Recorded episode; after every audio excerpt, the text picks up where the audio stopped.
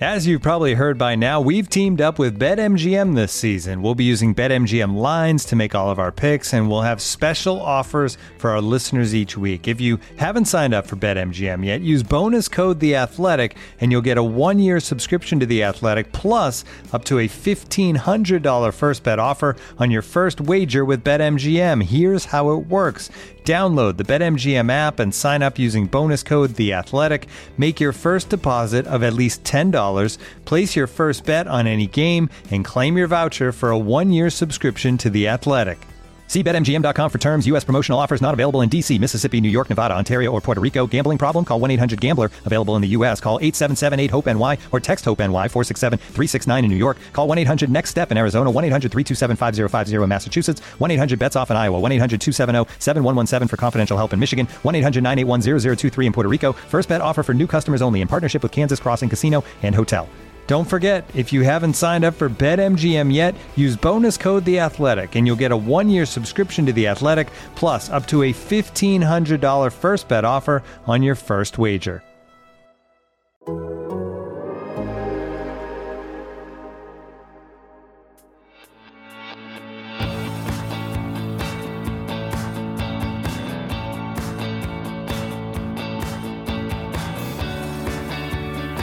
Hello, welcome to Full Time with Meg Linehan. Thank you, as always, for tuning into this podcast, which is all about women's soccer on the Athletic Podcast Network. I am your host, as it says in the title, Meg Linehan. I'm a staff writer at The Athletic, covering the NWSL and the U.S. women's national team. This is actually our final episode of 2020, I hope honestly. it's also the 25th full length episode of the show. Now, to celebrate, I, I do hope that you are ready to listen to me for a while. It is just me today, as much as I actively try to avoid this, but honestly, I think I've got some good stuff planned. First, I've got a bit of a year in review segment because honestly, 2020 has been a wild year. I think it is worth at least attempting to try to consider the events of it as a whole on the NWSL, U.S. women's national team, lawsuit, global stage, you name it front, right? So that's going to be a thing that I attempt to do, hopefully successfully. And then I've got some answers to your questions in a mailbag segment. Now, this is just the first crack at all of these questions that you have asked me. Uh, so stay tuned for one final actual mailbag post on The Athletic as well, probably next week. But as always, some good questions that I did actually want to take some time and try to report out for you all. Now, I've also had the joy, and I promise this is not entirely sarcasm on my part, as much as I do not like attention put on myself, but I've had the joy, honestly, of some awards lately. Between uh, being named to the WICC Best 11 earlier this month and the Athletics Best of 2020 list earlier this week, but I am especially happy to report that this very podcast, Full Time with Meg Linehan, made that list for the site's best podcast of the year. Only five were chosen here in the US, and I think that is a huge testament to you, the listeners. So thank you for taking a chance on a podcast run by someone who honestly knew very little about how to run a podcast. There were some books being read in the weeks leading up to our launch, I promise you that. I also very, very much want to note that this does not happen without Michael Zimmerman, the producer for Full Time, who also put in so much work before we ever even launched and actively campaigned for a women's soccer show here at The Athletic. And it is not possible without him week in, week out, as I send him audio files as he tolerates my inability to sometimes connect things correctly. But truly, without Michael, the show does not happen. All right, and since it is my last chance in a new episode in 2020 to tell you about this, I did want to remind you that The Athletic does have an extremely easy holiday shopping option for you. Here are the pros you don't have to leave the house, you get something for yourself at the exact same time, and you get everything we have to offer at The Athletic. Now, if you want to start your new subscription to The Athletic, you can sign yourself up and get a gift subscription for someone in your life for free. So to buy one, gift one, just visit theathletic.com slash full-time. You get the gift you both want, one price, two subscriptions, every single team, and the same rooting interests are not required. All right, so usually I would run down the news here, but this was almost something resembling a quieter week. Uh, beyond some larger news of CONCACAF results in the Women's Super League and Champions League, but since you're going to be hearing a lot from me on this episode, we might as well just skip right to the good stuff. So, let's let's talk about 2020. So, before I get into this recap of what happened in the year, sometimes I like to, you know, look at what I've done for the year in terms of okay, what what are the stories that got told? What what has happened, right? And as part of that prep for this episode, I also look to see, you know, what my actual work was like this year because, you know, you think you you go into a year and it's going to you're going to go to Tokyo, right? and cover the Olympics. And that doesn't happen. But then suddenly everything shifts. So I was just kind of curious. Okay. So I wrote 98 stories. I'm actually probably might actually hit 100 we will see. There's still some time. Seven live q&a's 25 full episodes of the podcast over 6000 tweets which is a slightly terrifying number to think about. But i mean this really has been an absurd year when it comes to the women's soccer landscape on both the nwsl and the us women's national team fronts. And i just like let's go through maybe some of the actual like major beats of 2020 month by month so let's rewind back to January in the before times, right? We start with this flurry of NWSL trades. NWSL president Amanda Duffy steps away from the league front office to take a new role with the Orlando Pride. Laura Harvey leaves Utah Royals FC to become the head coach of the under 20s with the, the women's youth national team. NWSL draft obviously happens, have a big day for Sky Blue. Sophia Smith goes number one overall for Portland. Um, the Olympic qualifiers begin in in Houston, right?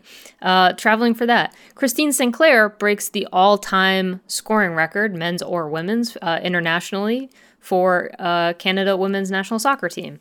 By February, we've got more trades, including a giant one for the Dash, where they acquire Shea Groom and Megan Oyster, which sets up some intrigue later this summer. US and Canada qualify for the Olympics via CONCACAF.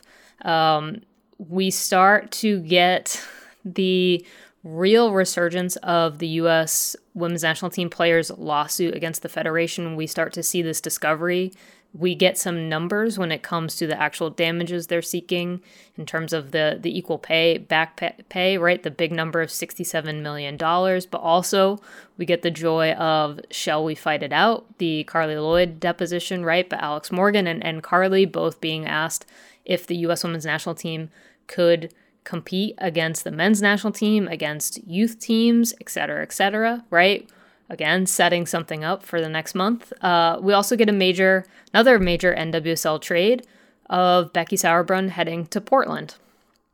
By March, the lawsuit really blows up, right? Like this is kind of the event of March, or so we think.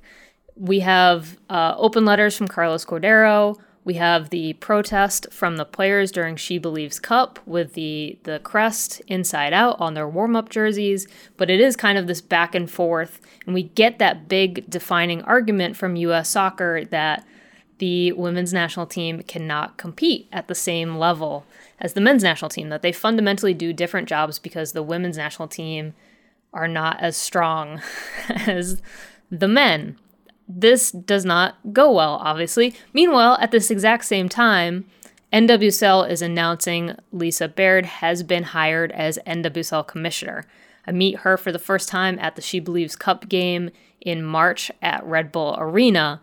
And within the span of a week in March, we've got that, we've got the sports world shutting down, and by Friday of that week, Carlos Cordeiro, former US soccer president, is out and Cindy Parlow Cone is in. And that's the point where I'm asking how does US soccer come back from this? Huge, huge public blow up in terms of their their fight against the players. Meanwhile, sports are shutting down, the Olympics are pushed back, right? No Olympics in 2020. April, this kind of waiting game begins. Meanwhile, also over in England, Phil Neville uh, is is revealed to be on his way out, kind of in the future, right? This nebulous thing of when his contract ends, but the coaching carousel that is happening on the international stage kind of kicks off in April. And in the meantime, also U.S. Soccer decides to shut down the Development Academy.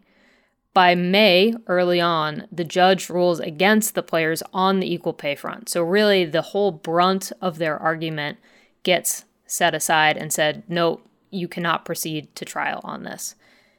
On the NWSL side, you have the Challenge Cup beginning to take shape, including those crucial, crucial negoti- negotiations with both, especially the NWSL Players Association, but also the US Players Association, in terms of securing guarantees that whether players play or not in the middle of a pandemic, that they will still earn salaries, benefits, housing guarantees, etc., etc. All right, so in June, we're now already kind of like through a lot of it, but that is the first time that I report the interest in Los Angeles for an NWSL expansion team, the very start of Angel City and, and Julie Uhrman's involvement in it. Also, Australia and New Zealand win the 2023 World Cup bid. Uh, in a notable policy change, U.S. soccer repeals the anthem policy that had been put in place after Megan Rapinoe's protest in solidarity with Colin Kaepernick. Meanwhile, Challenge Cup and Orlando Pride are forced to withdraw after COVID cases, which we don't need to get into the nitty gritty of how that goes down. Needless to say, one team out, entire schedule has to be redone, but the Challenge Cup does begin. So by July, Challenge Cup completely underway. Also, just to skip ahead, Houston Dash are winners, and we get the uh, joy of Kristie Mewis celebrations. Record television numbers, new sponsorships, you name it. A lot of success around that Challenge Cup, especially the fact that there were no positive COVID cases once the teams actually went to Utah.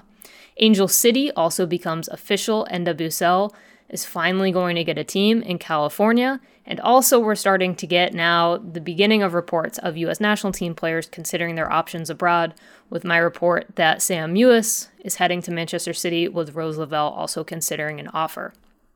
All right, into August. it's really quite the list. Sacramento starts to become this more official thing. I'll have more on that in the mailbag section, but you know, they are very much still in the picture for NWSL expansion. Uh, Sarina Wiegman, uh, head coach of the Netherlands, is tapped to take over the England women's national team. The very end of August is when the reports start to hit about Utah, about Dell Hansen, including ours at The Athletic. And really, by the end of the month, very start of September, Dell Hansen has already agreed to sell Utah Soccer Holdings. Also, this month, Lyon wins the Champions League.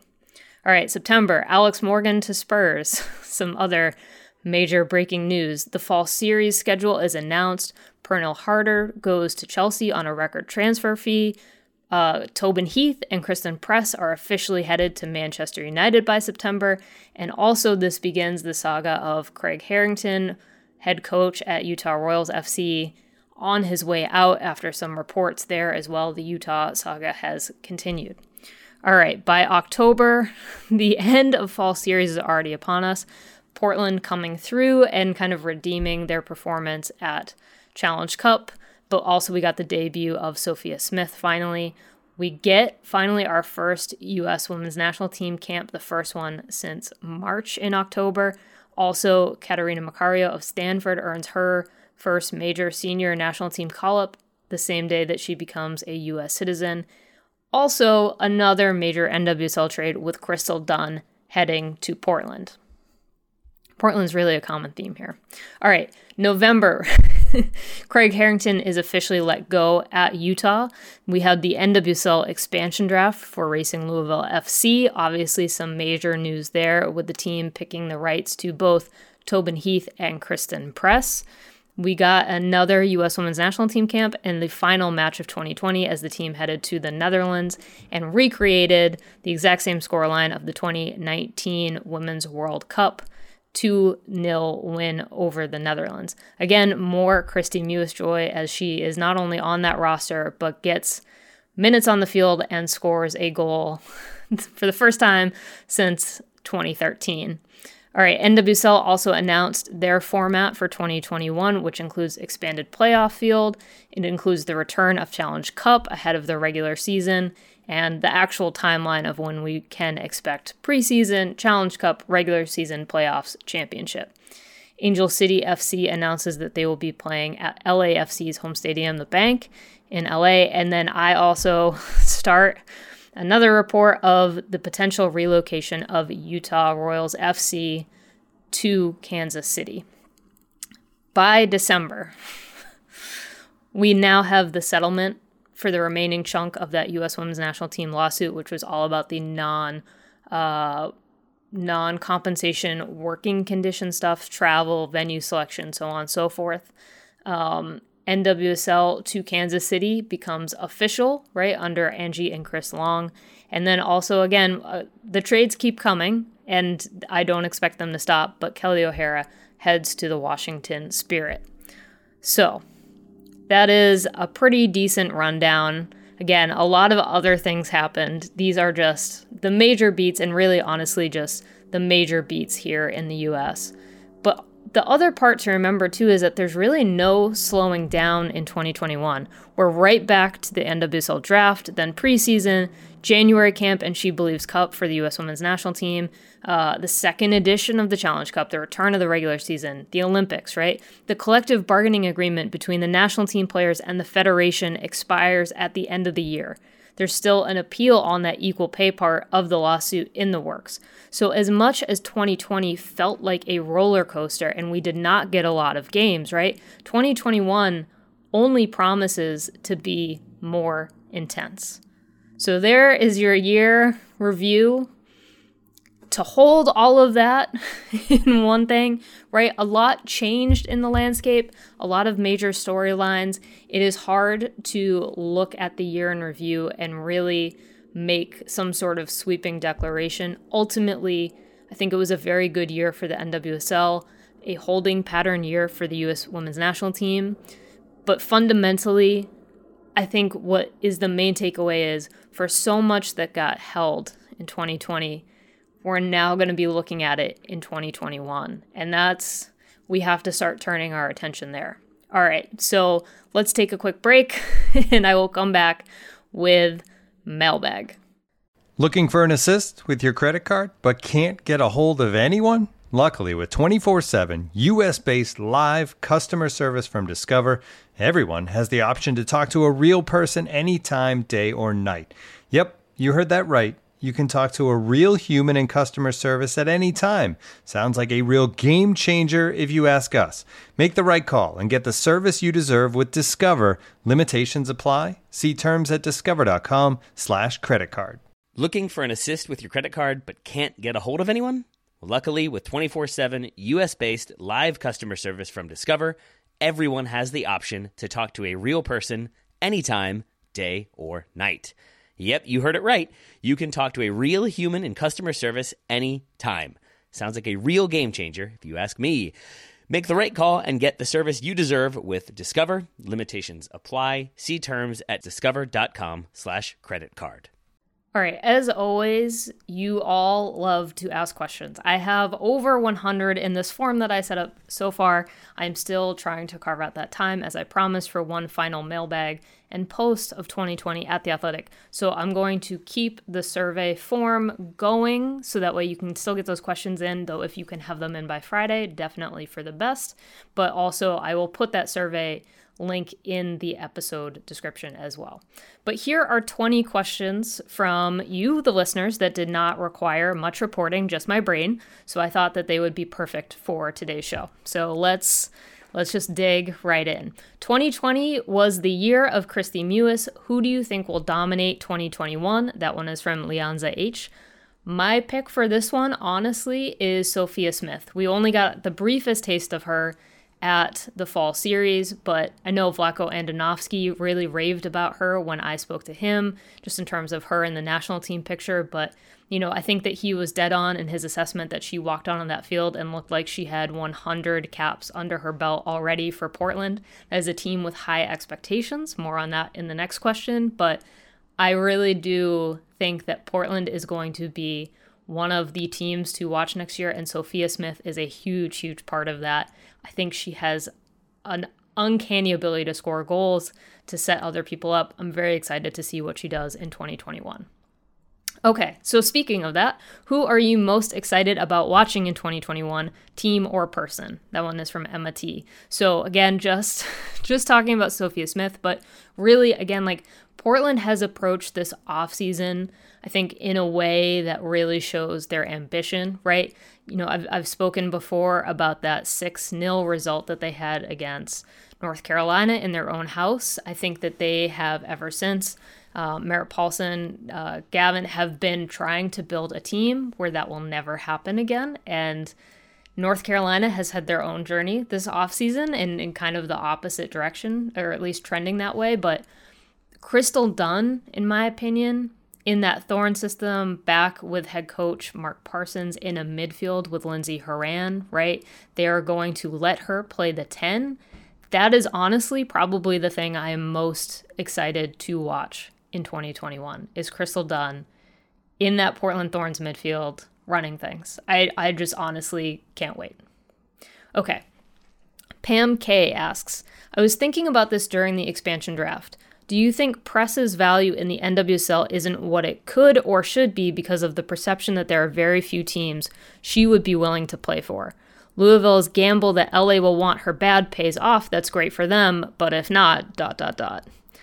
Okay, so a lot of a lot of parts to this question, but value in the NWSL honestly, and especially for for national teamers is really hard to assess, right? Like we do have some value points now the numbers for Dunn, for Becky Sauerbrunn, for O'Hara, right? Um, but fundamentally, this comes down to that risk for Louisville. And I have said all along that any potential move to Angel City for 2022 has to actually make sense for Angel City. I have also said all along that I am far more risk averse than Louisville was in this expansion draft. But like fundamentally, I think that we need to remember that there is no technical staff in place yet. They have one employee on that technical side so far who's ahead of, of scouting and, and analytics, right? Um, we don't have a framework to decide yet if Christen Press makes sense for Angel City. We just we simply do not know if if she is in their sights. Um, and like at least from a soccer point of view, from a marketing point of view, sure, totally get it. But I also fundamentally believe that you cannot have the marketing side of the team driving the train, right? Like you have to fundamentally have those two parts of your organization very very separate. So, when it comes to that value, right, there is this kind of working assumption of, yeah, probably press would be interested in playing in LA. But maybe what if the the coaching hire isn't good? What if the technical staff hiring isn't good? Would that change things, right?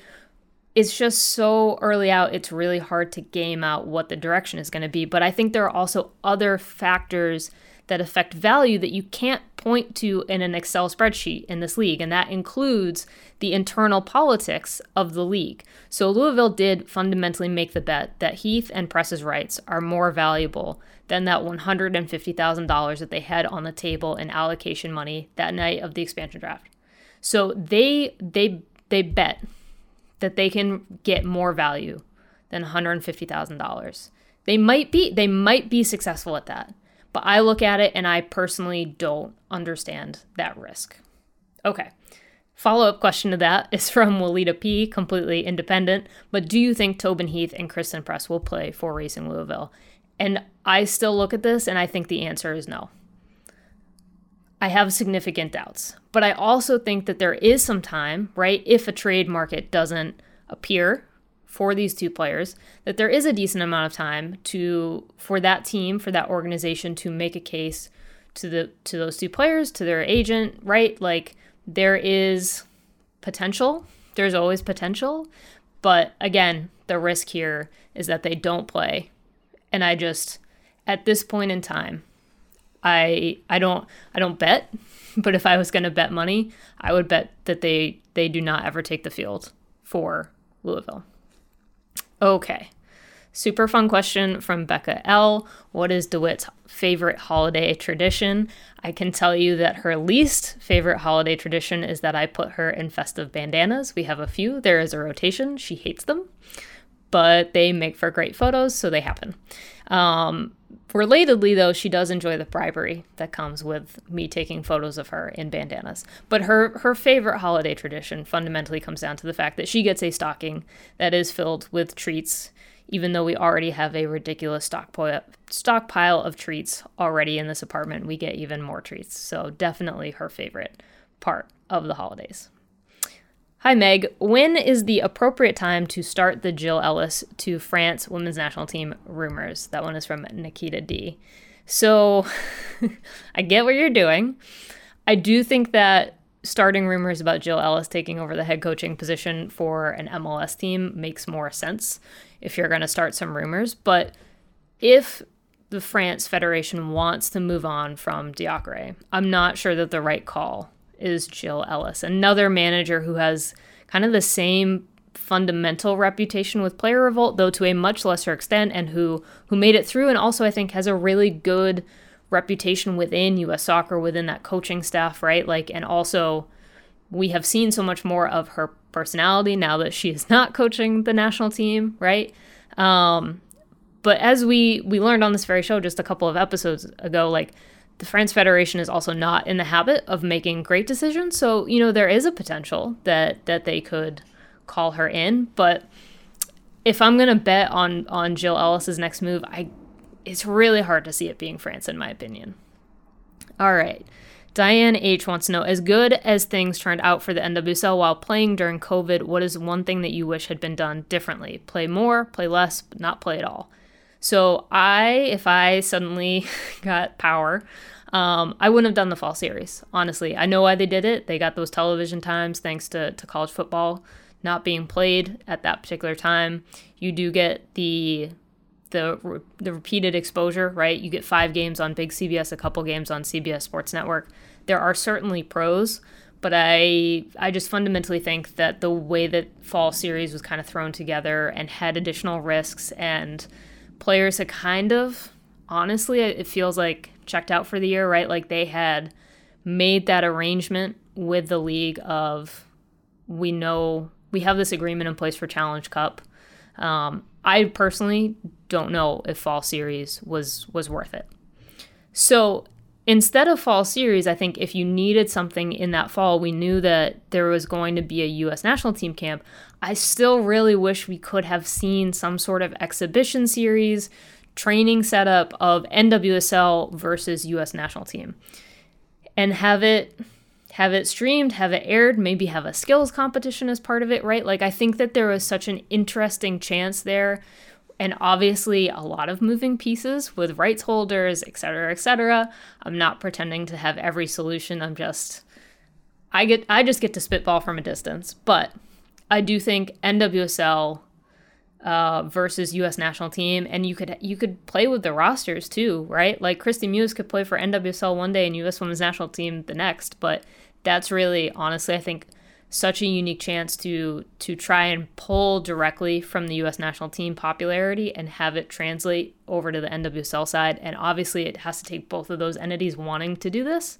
Um, but that if if I got to run the, the the world for a day, that would have been my pick. Any updates on Sacramento from Cat S? And this was not a unique question by any stretch of the imagination. Sacramento has been extremely quiet after so much kind of movement happened over the summer. You know, a lot of internal push, I think, on the Sacramento side to aim for that 2021 start date. League, I think, was a little more hesitant. At this point, based on everything I've heard, I really do expect them to push. Honestly, I'm not even sure if 2022 is going to happen. I just looking at it from a, again, my little corner where I get to spitball. I think it makes way more sense for them to look at 2023 as a potential entry date just because of the way that the stadium has had to be pushed back. Um, their MLS entry date has had to be pushed back. Like it, I think it just makes sense for them to take the time that they need to get this this stuff sorted out and figure out where they fit into this NWSL picture. Um, also, just so that way, you know, they can ensure that their launch actually gets the traction that it should deserve, as opposed to you know, Angel City kind of owning a lot of that momentum heading into the 2022 season. But I don't have any necessarily firm updates in terms of what we're actually looking at for um, a start date, where they're at. I know, like, again, I feel very confident Sacramento's still going to be in the mix, but theoretically, they could potentially have a way to delicately extract themselves from the league if they see fit. I'm guessing. Again, this is me spitballing, but I do think that we are probably going to see a, much later timeline on their entry into the league. All right, Laura H asked which U.S. women's national team newcomer or returner made the strongest case for herself this year, in your opinion? And there's like obviously a lot of established players, I think, that have continued to make their case. But I think in terms of a player who is maybe a little more on the outside looking in, I mean, you look at the way that Lynn Williams got used this year, and I know, again, this is going to be an unpopular opinion, but I think in terms of Vlatko Andonovski's system, the commitment to the high press, what she offers defensively, I think that the reason why we continue to see Lynn Williams when the shooting accuracy and conversion rate are not necessarily there, there is there is still a place for her in this team and I think that all of what she's doing off the ball in terms of the press, the defensive rate, everything really shows that there is a path to her being a part of this team and that there is a path to her playing a large role in the system against specific opponents. So I do think that Lynn Williams has made a case for herself to Vlatko Andonovski, and I'll put it that way. All right. No Krieger at the last camp was a surprise for me. If she is not invited to the next one, would you say her time with the national team is up? That one is from JR. Um, so, specific to Krieger, we have maybe seen this, not quite to this extent, but we have seen this where she you know, was off in the wilderness a bit with Jill Ellis, right? But I think the important context for Krieger, especially, but this this applies to actually a pretty decent number of players. They're known entities, right? Like they really are. The Kriegers, Ashlyn Harris, uh, Megan Rapinoe, Carli Lloyd, et cetera, et cetera, et cetera. Like every single person in this system knows what Ali Krieger is capable of, knows what Megan Rapinoe is capable of, so on and so forth. Right? Vlatko also did get a look at Ali Krieger back in Olympic qualifying, if we want to remember again what happened earlier this year before the pandemic, um, both as a center back and as an outside back. Right? So he he now has a sense, again, granted against CONCACAF opponents, but of her versatility in terms of uh, positions that she can play. You know, she she spoke to me for an extensive amount of time in the mix zone in Houston about entry passes, right? Like there are still certain skills that she is able to add to her profile that would make her a more appealing selection. But I think at the same time, we have to have a slightly more realistic view, knowing that players like Krieger and Rapinoe and Lloyd are not going to be in the picture for 2023 and needing to start making those decisions about how to phase players in, how to phase players out, right? Like this is this is just kind of the pain of the national team. The other thing that I think needs to be in context here is that again, like NWSL performance truly matters to Vlatko Andonovski. I don't think he is just blowing smoke and saying like, "No, I'm watching NWSL." The way that he has access to video, the way that he talks to head coaches, like NWSL performance is going to count. And so that's why I think I would be a little less stressed that certain national team camps aren't happening because NWSL performance still counts. And also, like, if she has a good run of games in NWSL, I think she just comes back in. Like, that's going to be, there's going to be more fluidity there. So, not necessarily a firm answer. I think that the time, like, we have to be realistic. The time is certainly dwindling, but I also don't know if this is like hard stop, the end, if she does not go to January camp. But also, January camp is a bigger camp. I think that she brings a lot as a veteran presence to this team. So, again, it's kind of a TBD, but also knowing after the Olympics, it's going to be time for some of these players. And I think that's the mental bargaining phase that that fans are probably going to have to start going through. We saw it after 2015 2016 cycle has just been postponed a bit with the, the postponement of the Olympics. All right. uh, Christina S. asked, What do you think was the best NWSL match of 2020? My pick, honestly, is the Challenge Cup quarterfinal between Portland and North Carolina.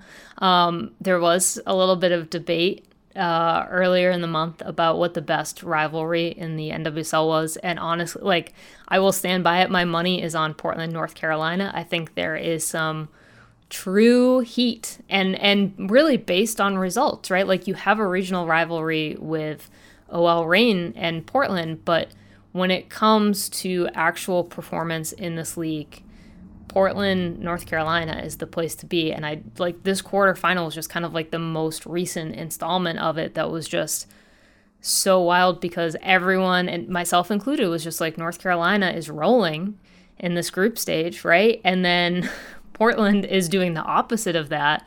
And then you get this incredible performance from Britt Eckerstrom, goalkeeper, against Debinha at peak power. It was just like that to me is really, I think, one of the most standout games of NWSL Challenge Cup, but also the year.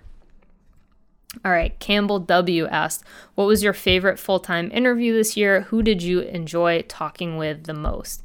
I have obviously a lot of contenders for this one, but I do think that the episode that I did with Angela Hucles really stands out because it really just does cover so much ground. Like Angela has has obviously been around the game for a while, and so it's very cool to get both the national team perspective, uh, WSA perspective, NWSL ownership perspective, uh, calling games perspective. Just like again, like I titled that that episode, "There's only one Angela Hucles," and there is. Like you can't have conversations like that with anyone else. So I think that she's just honestly one of the coolest people in women's soccer. Um, all right, Emma S asked, "What is the most important thing I have learned in 2020?" Uh, my jokey answer to this is that I need to like actually sleep more, but the more the more serious answer is that honestly, like, there's no one else that I would rather um, figure out living through a pandemic than with my wife and the way that we support each other and our work and and more important than that honestly our, our bigger interest in how we spend our time right? Like that's the most important thing i think about on a daily basis. And i, I don't know if i nailed it 100% every single day but in a year where i think a lot of us had to reassess how we live and, and do our work right? Like i wasn't traveling nonstop after march. Um, but also just like we had to figure out how to exist again. Um, and for me, it was also very strange in a year where I did have, honestly, like the most success of my career so far and, and more attention and engagement than ever, right? Um, but that doesn't exist in a vacuum. And that includes my coworkers at the athletic, um, my friends, the WhatsApp groups that don't see the light of day. Um, but yeah, I mean, at the end of the day, I think the most important thing from 2020 is that I just like honestly, I, I get to spend time um, with my wife and figure out the next day with that person. So there's the end of my wife guy segment for this show. Um, all right. Zoya had one of, I think, my favorite questions um, of the mailbag. But as someone who recently discovered the joy of watching women's soccer, I'm afraid of all the players I love watching and following in women's soccer are nearing retirement. Did I get into it too late? How did you keep your love for women's soccer alive after the debacle of the Boston Breakers, uh, Heather O'Reilly's retirement? How do you still seem to get so much enjoyment from sport? Um, they're a podcast listener, so I know that you get real joy from women's soccer. Um, okay, so slightly less serious answer, but sports are honestly pain. And I, I do firmly believe that. Like, sports are painful, but there is also beauty and joy in that pain, right? Like the moments where you actually get results or your team wins or your favorite player does something, right? Like that is why we suffer. like there is my pinned tweet on Twitter for a reason. Like you're going to suffer but you're going to be happy about it. So, I think my my first suggestion is like you know, I have had favorite players. I feel like I like a lot of players. That is also one of the joys of my job is I get to watch a lot of players and a lot of teams, right? And I don't necessarily have firm rooting interests. Um, again, like I think every single team in this league is like my messy child. Um, so I think the start is like not saying like no i'm never going to have a favorite player again right um i think the key thing here is also just like that support of a favorite player shouldn't necessarily come at the expense of other players might come at the expense of other teams. Team fandom is a completely different beast, right? But if you have a favorite player or favorite players who are retiring, I think it's just really important to balance your appreciation of them and also like celebrate the time that they are still playing, right? Like I think that was the nice thing about Heather O'Reilly retiring, right? Like you could kind of see it happening. And so to to especially like, you know, I got to go watch her final game with the North Carolina Courage at the at the championship and like actually take that in and watch her win one final trophy, right? Like I think you have to celebrate that stuff, but it also shouldn't come at the expense of other players. I think you have to kind of keep your heart open, right? Um and that's that is hard. Like there are limited NWSL markets. This isn't like me who was raised a Red Sox fan, right? Who's also just like, okay, well, I can't adopt the Yankees now that I've moved to New York City, so I guess I'll go watch Mets games because, well, I can't do the Yankees, but also Citi Field does have better food and I like live baseball, right? Like the entry point for this sport for a lot of people is not necessarily an NWSL market. It's the US women's national team, right? Or more specifically, it's it's a specific player. Um, so I think you just have to balance all of these things and just again like keep your heart open but also know fundamentally sports are going to cause you pain and cause you suffering but the community part of it is really i think such a key part of why we keep coming back for more right? So hopefully that answers your I, I do really enjoy walking through the thematics of of fandom and and being a supporter, but it is also it's just pain. This episode is brought to you by Michelob Ultra, the official beer sponsor of the NBA. Want to get closer to the game than ever before? Michelob Ultra Courtside is giving fans the chance to win exclusive NBA prizes and experiences like official gear, courtside seats to an NBA game, and more. Head over to michelobultra.com slash courtside to learn more. And now, two pigeons bemoaning the fact you can stream DirecTV satellite free. DirecTV gives you access to apps like Netflix and live sports right next to each other. I don't get it. Let me put it in pigeon terms. It's like that one amazing dumpster with the old fruits and cardboard all in one place. How am I supposed to keep up with illustrative metaphors when you are making me so hungry? Get live TV and streaming apps together without a satellite. Visit DirecTV.com. Requires high-speed internet-connected Gemini device and separate paid subscription to watch Netflix on DirecTV. Terms and restrictions apply. All right. Moving on. Uh, Hannah L. asked, are you concerned that NWSL Kansas City uh, is going to face the same challenges that FC Kansas City repetitively dealt with that ultimately cost Kansas City their team in 2017? So, I do think that we have seen a little bit of a tone shift already with the new Kansas City ownership group. Um, I also think that the amount of investment that we are seeing already from Kansas City and how much, honestly, deeper the pockets are, um, I think that's going to be like pretty clear in terms of what we can actually expect to see from Kansas City. Uh, I mean, I think a lot of the uh, primary failings with FC Kansas City were coming from a lack of significant investment and a lack of marketing, especially. And, you know, I, having talked to the Longs, like, I don't want to claim that they're going to be perfect owners, but I do think that they fundamentally are part of that sports community already. And we have already seen more more support I think, of the new Kansas City team than than at least on social media than we had ever really seen before, just at launch. So I think the bigger question that we need to ask about this new Kansas City team is let's say things uh, from from launch don't start perfectly. For as much nice things as they're going to say about the roster they're inheriting from Utah, like we have seen the results of that roster from Utah, they there there is absolutely some talent there, but it, the roster is going to need work. and you are also trying to launch a team very, very rapidly.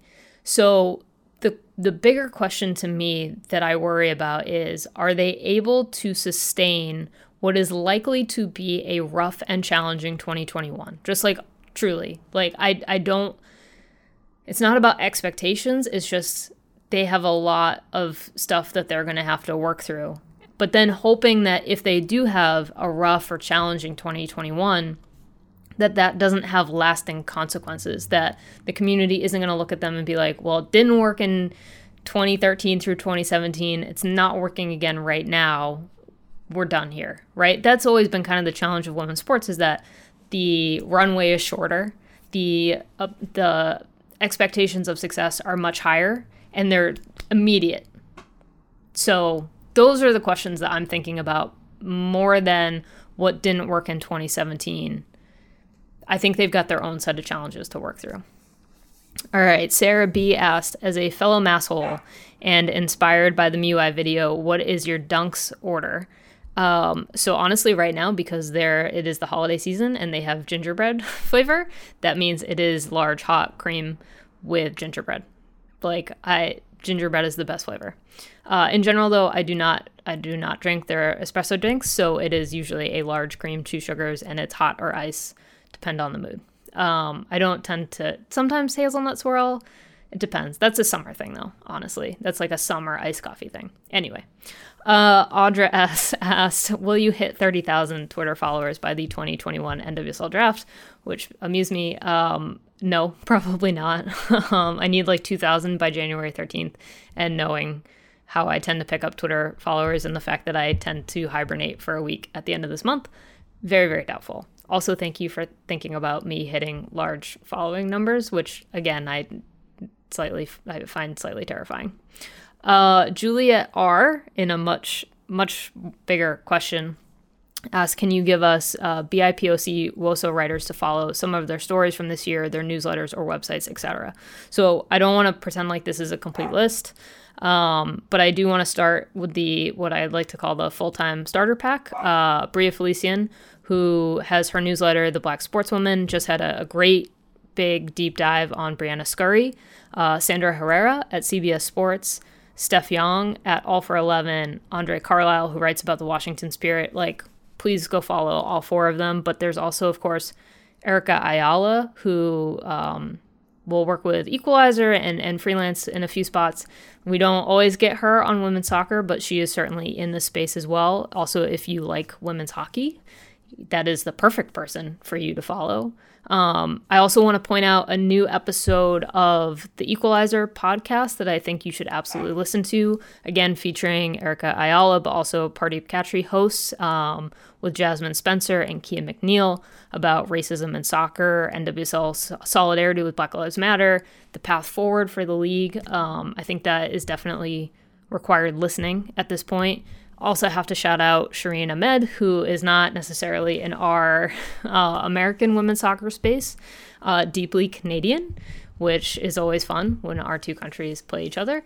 But I mean, if you want to talk about a leading voice on women's soccer and and diversity in the space and and you name it, Shireen is definitely it. Also, obviously her her podcast with that crew of uh, Burn It All Down highly, highly recommend. And then also Amelia Lopez, who like I, I personally know my one of my greatest failings is that I do not have the bandwidth to follow women's soccer in Mexico, whether that is their national team or Liga MX Femenil. Amelia is an essential follow on that front. All right. We're we're almost to the end. If you hear my dog barking in the background, she is done with me recording this podcast. Um, okay, KDD, I absolutely know your last name, though you did not write it in here, asked, We have seen women's sports and the NWSL especially really shine this year, due in large part to their ability to be agile in a global crisis and a learned comfort with working with less but producing more. Hello, 493% year over year viewership increase. That said, the hurdles are still very present going into 2021. What is the one thing, or maybe a top three, you want to see happen in order to once again achieve double or triple digit growth for the women of soccer? Okay, so a few things on this front, and this is not going to be a complete answer by any stretch of the imagination. I think one of the big key things, and again, like I'm going to be pulling at this from a NWSL US angle first and foremost, but we got these huge viewership increases because it was on accessible channels, right? CBS. We still need continued broadcasts on CBS. That's part one. Part two is actually promoting the games in a way where you know, and it's not like where I know how to watch them. I'm always going to know how to watch these games. Well, to some extent, like my new joy is trying to figure out where to watch European games. But if I'm a casual soccer watcher, do I know that NWSL is going to be on CBS on any given weekend? The answer is probably no. That's step one is actual meaningful promotion of the games and how to watch them. That's basic stuff. That is basic stuff that should be accomplished at any time. The other part of this, and I mean, I had linked out to this on Twitter, there was a report from Deloitte about growth of women's sports, et cetera, et cetera. Like all these recommendations, like broadcasters keep showing women's sports, of course. The other part of that that I found very surprising that was missing is that, like, there was nothing about it was like video creators should still tell stories and it's like yeah of course they should but we need actual full-time writers. It should not just be me and jeff kassouf we need more full-time writers for women's soccer. Period. Done. Okay the other part of this too is it's not just like here's my wish list right? I think that there are also some things that need to it's not like danger zones. I don't want to call it a danger zone, but I think that there are some areas where like we start to get some concern. Like at the same time, I don't want women's soccer to like sell its soul in order to achieve this stuff, which I think that we are starting to finally edge into that territory in a way that we haven't before with the Washington Spirit and and Qatar partnership. Um, but I think that there's also um, you can you can how do I want to phrase this? Like we can't have we have to start thinking about like minimum standards, right? We can't have 50 companies each trying to have some tiny piece of the pie and we add it up and we finally get this this pie of women's soccer, right? We have to we have to think about how many companies can actually sustain support. How how many companies can we actually like divide this up right? Like CBS plus Twitch for broadcasts if we start picking that apart more where do we end up in? Is everyone's boat pointing in the same direction right? Like that's a thing that i like to to think about is is everyone pushing the same way? Are we aligning or are people trying to protect their own interests when it comes to the space. And so I think that's kind of some of the conversation that we're going to have to start to think about is do people truly have the interest of women's soccer at heart or are they trying to look at this space right at the moment because there is a real chance for profit and they're just going well i want a piece of that. Like what are the intentions? Are we selling our soul as as people are coming into this space? So that's just it's it's the other part of this piece that we need to think about as the growth continues to happen. All right. You might have heard my dog begging for food in the background, but this is the last question of the segment, so she can hang on one more second.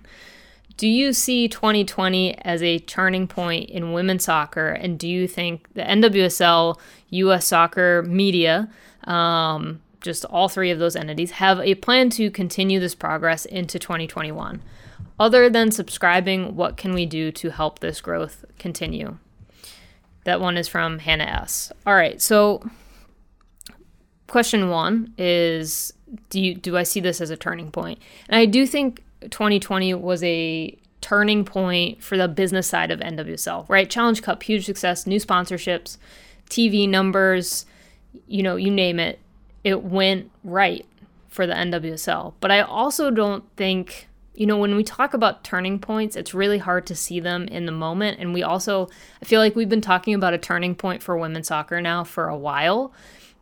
I think we have to have some distance.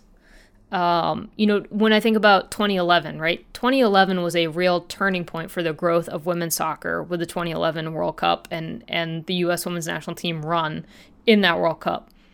But we only realize the larger significance of that moment in the much larger context of the growth of the sport over the past decade. So is there a plan? And I'd like I'd like to think that there's a plan. I really would. I'd really like to think there's a plan.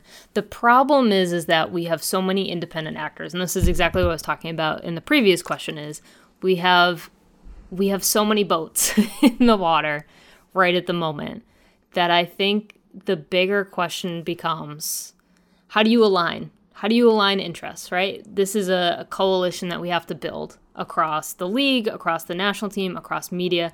Also, how do you get the league and the national team to not consider the media an enemy, right? And it's not, I don't want to say like enemy as if like we're trying to like bring down the NWSL or US soccer, but there's access issues, there are issues in terms of, there, there's a lot we can we could talk about that one for a long time. So I think the biggest thing to answer your final question, how, other than subscribing, what can we do to help this growth continue? So I think key number one is pushing outlets for more coverage of women's soccer, for better coverage, for subscribing to those places that are doing the work, right? For pushing more companies to sponsor women's soccer teams, leagues, whatever it is tuning in, buying tickets, buying merch. Like there's all this this stuff, right, that can be done. And some of it costs money for people, some of it doesn't. Some of it is just you know, we've we've learned this year that bullying ESPN on Twitter apparently works sometimes when it comes to involvement of women's soccer. But, you know, I think there's another question here maybe that you didn't ask, but I think is worth considering, and that is how do we continue work to make the space of women's soccer, whether that's physical, virtual, et cetera, et cetera, more exclusive, more accessible? How do we bring in new fans? How do we avoid gatekeeping? How do we build something that people can't ignore? And that's that's a much bigger question. But I think that's also something to consider as we we think about what turning points for the sport can be, what a plan for the future could be, and I think that needs to be a part of it. All right, so that is it for 2020. Again, thank you to everyone for subscribing, for listening, for engaging, and for sharing this podcast. One more thing, as always, one final, one more thing for 2020. As I start to think about the approach to our 2021 coverage, an Olympic year, the return of the Challenge Cup, and regular season, I mean, you name it, it's going to hit next year. What do you want to see from us at The Athletic. Now, I can't make promises that certain things will make the final list, but if there is something in particular you want to see, something you like and want more of, whatever it is, it is also helpful for me to consider what our previous subscribers are looking for as I also try to go out and, and try to convert other athletic readers into women's soccer folks or find new subscribers. So you know how to find me if you do have takes, but also feel free to use that survey for these mailbag questions as a feedback form as well, you can fill it out multiple times.